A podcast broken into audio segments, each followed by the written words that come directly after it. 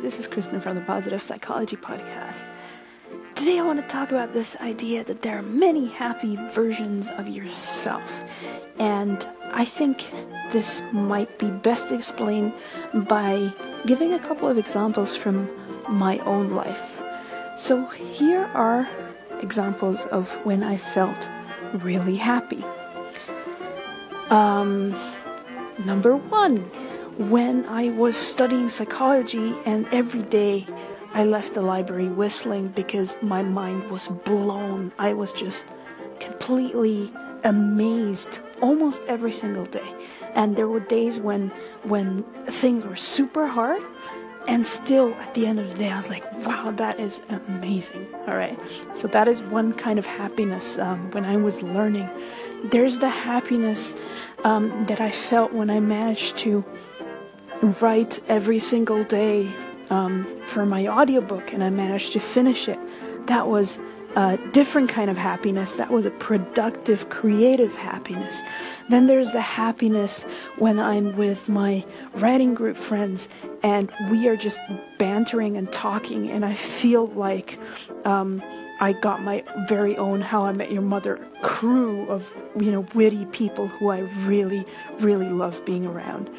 Then there's the happiness of um, of traveling. You know, I remember, uh, for example, a road trip where I took the car from uh, one set of relatives' house who lived in the north of California and then drove to the south via route number one. And I was by myself and I had uh, not a mixed tape, but mixed CDs.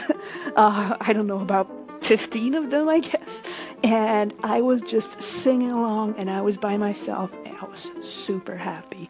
Then there's the happiness of stumbling upon the street food market in Brick Lane in London where you get to eat food that is just amazing. You know, like fusion between Ethiopian and Indian food. I mean, it's just crazy. And the curiosity and and the anticipation and some of it was really good and some of it not so much that also made me really happy.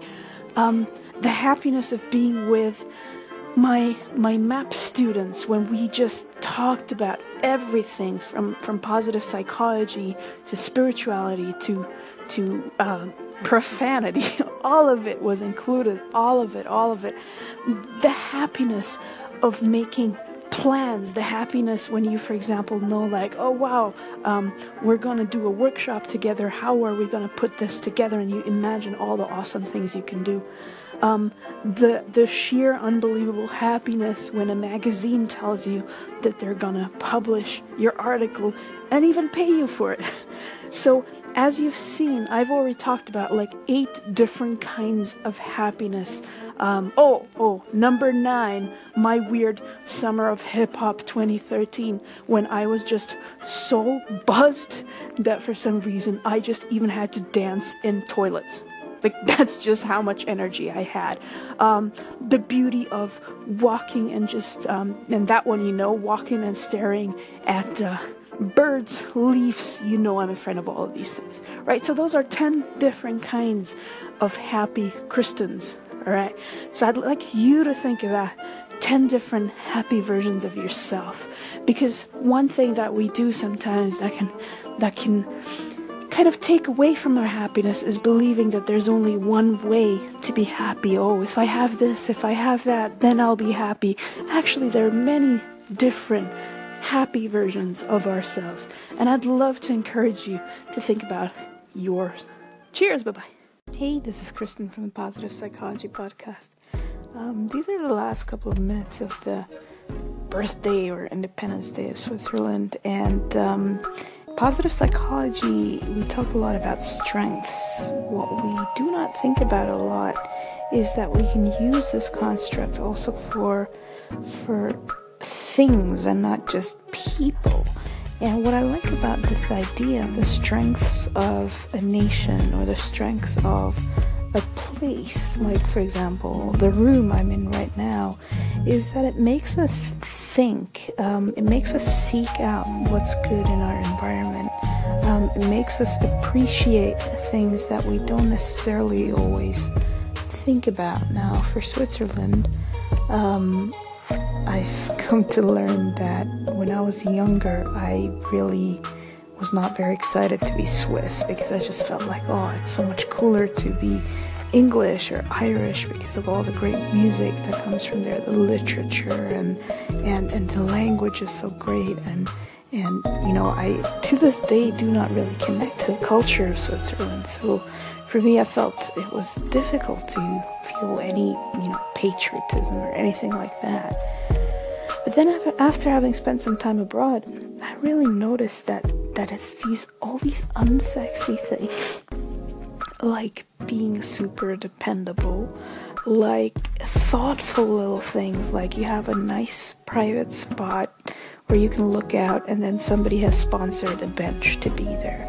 Um, the fact that, for example, governments and all of that administration, yes, we have bureaucracy. Yes, sometimes I think it's ridiculous, but it's nothing compared to uh, a lot of other places. And and I think that liberates me to live the life I want to live without having to worry about stupid things like politician robbing the money for my public transport um, and me having to sit in traffic all day long as a consequence. So I'd like to encourage you today to think about strengths of places, nations, maybe objects, things you usually wouldn't attribute strengths to. Cheers, bye bye. Hey, this is Kristen from the Positive Psychology Podcast. Today I wanted to talk about emotions and how we know whether what we're feeling or not is somewhat authentic. Oh my god, a little red squirrel! I'm so happy I haven't seen one for like a year. Alright, back to you. Um, right. Sorry, that squirrel has completely uh, caught me off guard. And, um, I think that was actually that's actually beautiful metaphor, right? In English, we say when we're distractible, um, squirrel. Oh my God, that's like the universe handing me the topic right there. All right, so with emotions, um, sometimes it's kind of hard to know. Well, should I should I give myself the space to, for example, feel the sadness, or should I take measures to see the bright side of things, right? So if we see the bright side of things while we're feeling actually really sad, there's this danger that we don't fully process our emotions and that we don't take ourselves too seriously actually. On the flip side, if we if we act on every sad impulse we have, we might overestimate the pain that is inside, right? So, literally, what I wanted to talk to you about today, before that squirrel derailed it um, in the best possible way, was to use distractibility as a gauge of how true your emotions are, right? So, so when when you're walking around and you're feeling kind of grumpy, um, but then but then you see a squirrel, right? And you can you can have that kind of joy that I just had, right? Um, you're probably not really that grumpy, and it's fine to not like validate that grumpiness and all of that. On the other hand, if if somebody might have died, right, or I had some other real heartbreak on my mind, um, I would have probably still appreciated this squirrel, but it wouldn't have brought the same joy to me, right? Because it would have, my mind would have pulled me back to where I'm actually at very, very quickly. And I think that distractibility is actually a really good measure to know how deep um, and how real your emotions are, um, as opposed to transient, in which case, you know, you can just distract yourself with something that's happier. All right, cheers, bye bye. Hey, this is Kristen from the Positive Psychology Podcast. I have been thinking about progress in self development, both um, over time in myself, but also even over generations. You know, like what happens, and I try to imagine what happens if kids nowadays, for example, learn mindfulness, right? And I kind of try to reconcile that with with like the general feeling that people often don't feel like, oh, I'm so much better off 10 years ago. Unless you've had something really serious like depression, you probably don't think like, oh, I'm, I'm, I'm massively more happy now than I was before.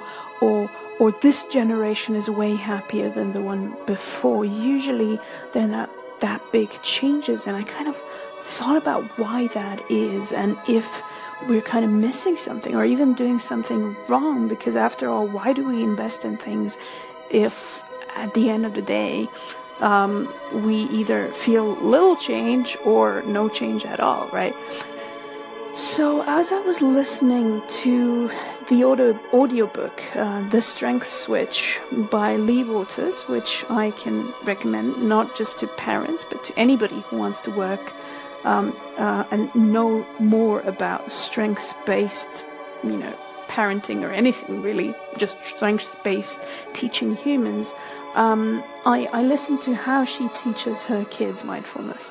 And, and then it, I kind, it kind of just flicked the switch because it, it just occurred to me well, those kids do not know and will probably not remember when they're grown ups. Um, how different their life was and how, how maybe people were way more irritated before mindfulness came along. And that is kind of similar to us not thinking like, oh, my knee's not hurting today. How great is that? Right? They, we all learn these skills and then we don't have a simulator to know what our lives would be like if we wouldn't have the skills that we have. So we probably um, have less conflict, less stress, and all of these things, but we are not conscious of that, right? Because we don't know. Uh, what exactly the effects are of learning mindfulness, right? So Lea Waters' kids will not feel like, oh my god, my life is so much easier than the life of my mom, who first had to learn all these things, had to go through depression to kind of discover all of that, right?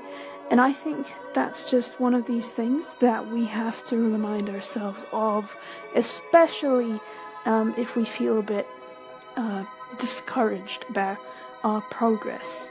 We are actually progressing, and a lot of it we simply cannot see because we don't have the direct comparison available to us. All right, cheers, bye bye.